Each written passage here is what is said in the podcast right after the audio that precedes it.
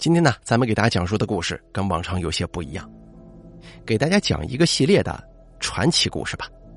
当然了，这故事是乡间传奇故事。本故事节选自天涯论坛楼主李妖傻，由大开为您播讲。童年生活是一个人的精神财富，童年生活会影响人的一生。我的童年在西北的一座比较偏远的乡村中度过，那里民风淳朴，人心向善。夏天的夜晚，人们坐在打麦场；冬天的夜晚，人们坐在土地庙，中间点燃一堆篝火，谈天说地，评古论今。我们那里的人把这个叫做讲古经。那会儿没有电呢，讲古经是全村人最重要的精神生活。而我下面所写的系列故事，就是这些人的故事，跟我当年听到的他们讲述的故事。第一集，人狼大战。跟我们村隔沟相望的是一个仅有几户人家的村庄，叫姬家庄。小时候，我们打猪草的时候，经常隔着深沟跟姬家庄的孩子喊话：“吃饭了没有啊？”对方说吃了，吃的什么呀？吃的饺团。饺团是西北的一种贫穷饭，就是把玉米面煮成糊状，盛在碗中，浇上辣椒、醋，夹块吃。现在啊，这种食物已经绝迹了。吉家庄也绝迹了。前年我回老家，专门去了沟对岸的吉家庄，看到满目疮痍，残垣断壁。整个村庄的人搬的搬，死的死，入赘的入赘，村庄当中已经空无一人了。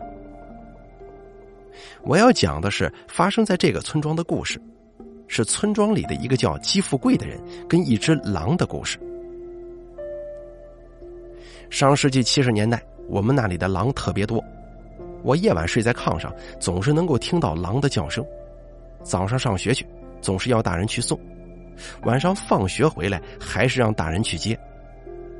白天社员们在地里干活，突然听到有人大喊“有狼”，拄着农具向远处看，就看到一道灰色的影子从山脊上飘忽而过，风吹草烧，呼呼作响啊。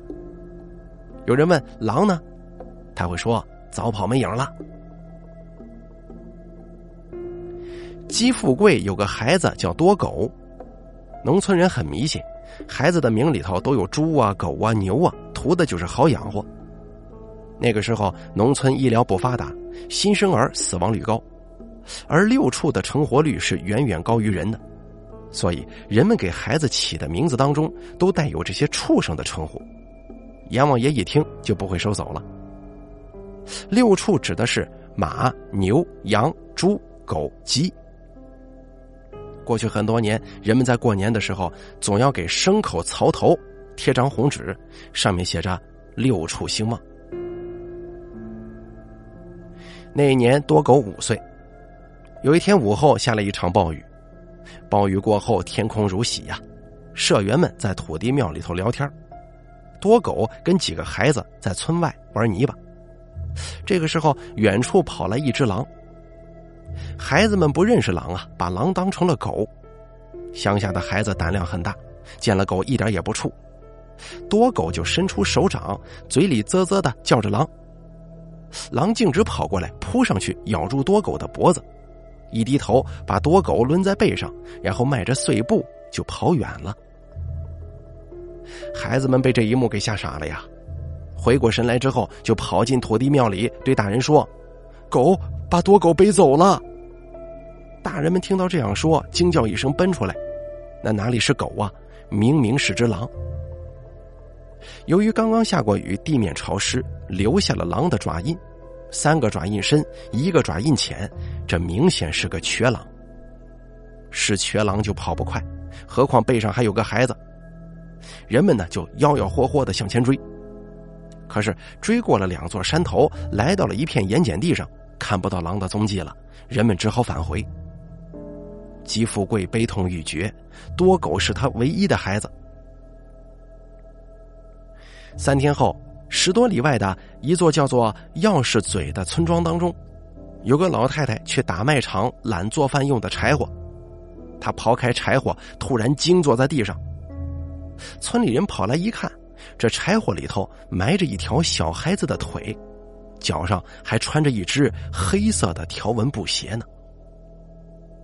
消息传到姬家庄，姬富贵跑去一看，看到那是多狗的鞋呀，多狗被瘸狼给吃的只剩下一条腿了。接下来的几天，姬富贵茶饭不思，神思恍惚，而他的老婆因为悲伤过度死了。村里人就劝他，再讨个媳妇生个娃得了。姬富贵说：“那我老婆跟我娃岂不是白死了？”姬富贵。要找瘸狼复仇。一个农民要在千沟万壑当中寻找一头狼，而且还得打死这头狼，这是一件几乎不可能完成的事儿，因为农民不是猎人。姬富贵天天背着布口袋，口袋里装着几个玉米馒头跟一把杀猪刀，在周围几十里的山沟当中转悠。有社员就说：“富贵游手好闲。”队长就说。富贵在打狼，那是保护农业生产，给富贵照样发口粮，照样积工分。吉富贵转悠了几个月，也没有看到那条瘸狼。他满身尘土，又黑又瘦，见到人连句话都没有。村里人都说他疯了，只有疯子才会满山遍野的找狼。狼是多么聪明的畜生啊，岂是你一个疯子能够找到的？再说了，狼狡猾刁钻。就算你找到了，他比你跑得快，你能抓得住他吗？有人劝富贵说：“算了吧，往后的日子还长着呢，你总不能找一辈子狼吧？啊，你总不能一辈子再也不结婚了，再也不生娃了。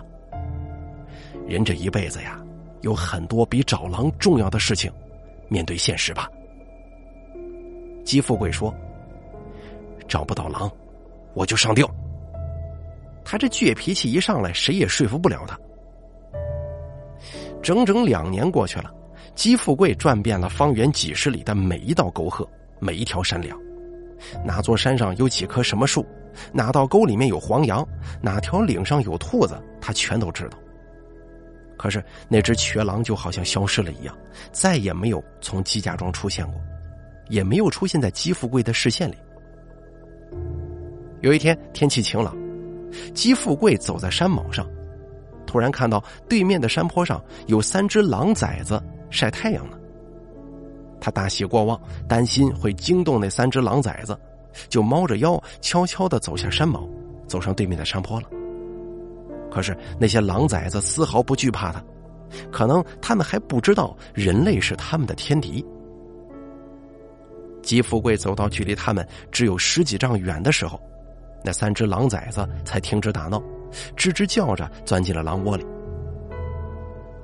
狼窝在半山腰的一处悬崖之下，姬富贵弯下腰查看，看到洞口的石头磨得十分光滑，那石头缝隙里还有几绺黄色的狼毛，显然这是母狼留下来的。姬富贵也不管母狼在不在狼窝里，也不管母狼是不是那只瘸狼，他把杀猪刀咬在嘴巴里。脱掉棉衣，只穿着裤衩钻进狼窝。这狼窝很是狭窄，嶙峋的石块把他裸露的身体划出一道道血口子。姬富贵不管不顾，他也感觉不到什么叫做疼痛。狼窝里头很大，足有一间房子那么大。狼窝里散发着一股骚味儿，让他接连打了好几个喷嚏。三只狼崽子吱吱的叫着，缩成一团。他们现在才知道害怕。姬富贵没有看到母狼，就一连砍死了两只狼崽子，抓住第三只狼崽子的脖子，钻出了狼窝。狼窝外的阳光很旺，姬富贵的心中也跳跃着阳光。两年了，他终于出了一口恶气。那天，姬富贵一直在狼窝外等到天黑，他就在等着母狼出现。等母狼来营救小狼崽子，他故意把小狼崽打得吱吱尖叫。可是月亮升上来了，母狼也没出现。他知道母狼此刻一定在什么地方藏着，在偷偷的看他呢。母狼不露面，他也有办法。狼崽子在自己手中，不愁对付不了这头母狼。打蛇打七寸，狼崽子就是母狼的七寸。吉富贵踏着满地细碎的月光回到村庄，狼崽子的尖叫声引来了全村人。队长笑着说：“打狼是保护农业生产，你小子还真打到狼了。从明儿个开始啊，你就要下地干活了。”吉富贵说：“先甭忙，这只是一只狼崽子，母狼就跟在后头呢。”队长一听有点害怕，全村人也都惊恐的望着门外。有人问吉富贵：“那那怎么办呢？”吉富贵说：“设个圈套，把母狼也捉了。”然后他说出了自己的计策：“这个事儿啊，我都在路上想好了。”队长立即部署，让全村的老幼妇孺都躲在房间里别出来。全村的精干劳力分成两组，手握铁叉，躲在村口的空房里。然后，姬富贵把狼崽子吊在村中间的皂荚树上。月上中天，村里悄无人声，只有狼崽子的叫声像绳子一样在皂荚树上盘旋。狼崽子的叫声很凄惨，母狼在村口出现了，它长长的回应了一声。那天晚上，母狼在村口的山上叫着，始终没下山。全村的精壮劳力等了一夜，也没有等到母狼。母狼的叫声凄厉而愤怒，让人的心在恐怖当中一颤一颤的。那天晚上，全村人都没睡觉。天亮之后，狼崽子叫累了，停止了呼喊，耷拉着舌头，歪着头，吐着口水，一副半死不活的模样。母狼也停止了嚎叫。吉富贵带着几个胆子大的年轻人，拿着铁叉来到土山上。他看到地上母狼留下的爪印，三个爪印深，一个爪印浅。这只母狼果然就是吃了多狗的那条瘸狼啊！季富贵看着地上的爪印，眼泪一下子就流出来了。人们循着爪印往前追，看到爪印消失在枯黄的草丛中。那天，狼崽子叫了一整天，饿了。人们端来包谷面糊糊，他舔了舔，不吃；又丢给他蒸熟的红薯，闻了闻，还是不吃。吉富贵说：“这狗日的要吃肉啊！”可是那个时候，人们普遍填不饱肚子，哪里有肉给他吃啊？下午，队长派了几个人把狼崽子拴在村外的一棵小树下。然后围着狼崽子跟小树画了一个圆圈，向下挖，挖了一丈多深的陷阱，陷阱上蒙着向日葵干，向日葵杆上铺着浮土。母狼如果想救狼崽子，一旦踩上这个向日葵杆，就会掉进陷阱里。夜晚来临了，家家房门紧闭，精壮劳力拿着铁叉、铁锨躲在断墙之后，就等瘸狼出现。一轮暗淡的月亮升上来，狼崽子又开始叫了，远处也响起了母狼的嚎叫声，那叫声此起彼伏。就这么一直等，又到天亮，叫声停歇了，狼崽子叫累了，躺在地上，母狼又消失在了无边无际的沟壑里。哎呀，这下连着两次，母狼都没有钻入陷阱。村里的老太太说。这母狼都成精了。姬家庄抓了一只狼崽子的消息，像风一样传遍了周围几十里的村庄。钥匙嘴村有一个人在西安上班，他那几天呢刚好在老家。听到这个消息之后，就去公社打了个电话。很快，西安动物园的吉普车就开到了姬家庄，吉普车上还装着肉。司机把肉丢给狼崽子，狼崽子兴奋异常，暗淡的眼睛里突然有了光亮。他大口大口的吞食着，一边吃一边发出兴奋的叫声。村里的孩子都舔着嘴巴，队长也说：“这狗日的，吃的比人都好。”吉普车要带走狼崽子，可是吉富贵不愿意。司机教训吉富贵说：“土地是属于国家的。”土地上的树木是国家的，土地上的所有动物也是国家的，国家利益高于一切，谁敢跟国家对着干，那绝对没好下场的。姬富贵说不过司机，他一言不发，拦在吉普车前头不让走。队长说：“富贵啊，听叔一句劝，先国家后集体，最后才是咱们个人呢。”姬富贵没办法，眼睁睁的看着吉普车把狼崽子给带走了。狼崽子被带走了，姬家庄的灾祸来了。母狼看不到狼崽子，也听不到狼崽子的叫声，就开始了疯狂报复。先是村子里的羊群遭到袭击，几只羊被咬死；接着，一头毛驴拴在村口也被咬死了。半夜时分，母狼在村子里大声嚎叫，破裂的窗户纸在叫声当中呼啦啦的抖动。季富贵提着杀猪刀藏在门口，他等着母狼再次在村道上出现。可是很奇怪，母狼好像知道他的心思，不再骚扰村庄了，而是改成了野外。即使大白天单独行走的行人跟牲畜，也会遭到攻击。这头母狼现在真的可以说是在破坏农业生产呢。队长去了公社，公社派来几个民兵，背着钢枪在村道上巡逻。可是自从民兵来了之后，母狼突然销声匿迹了。民兵在姬家庄待了几天，看到没啥异常就离开了。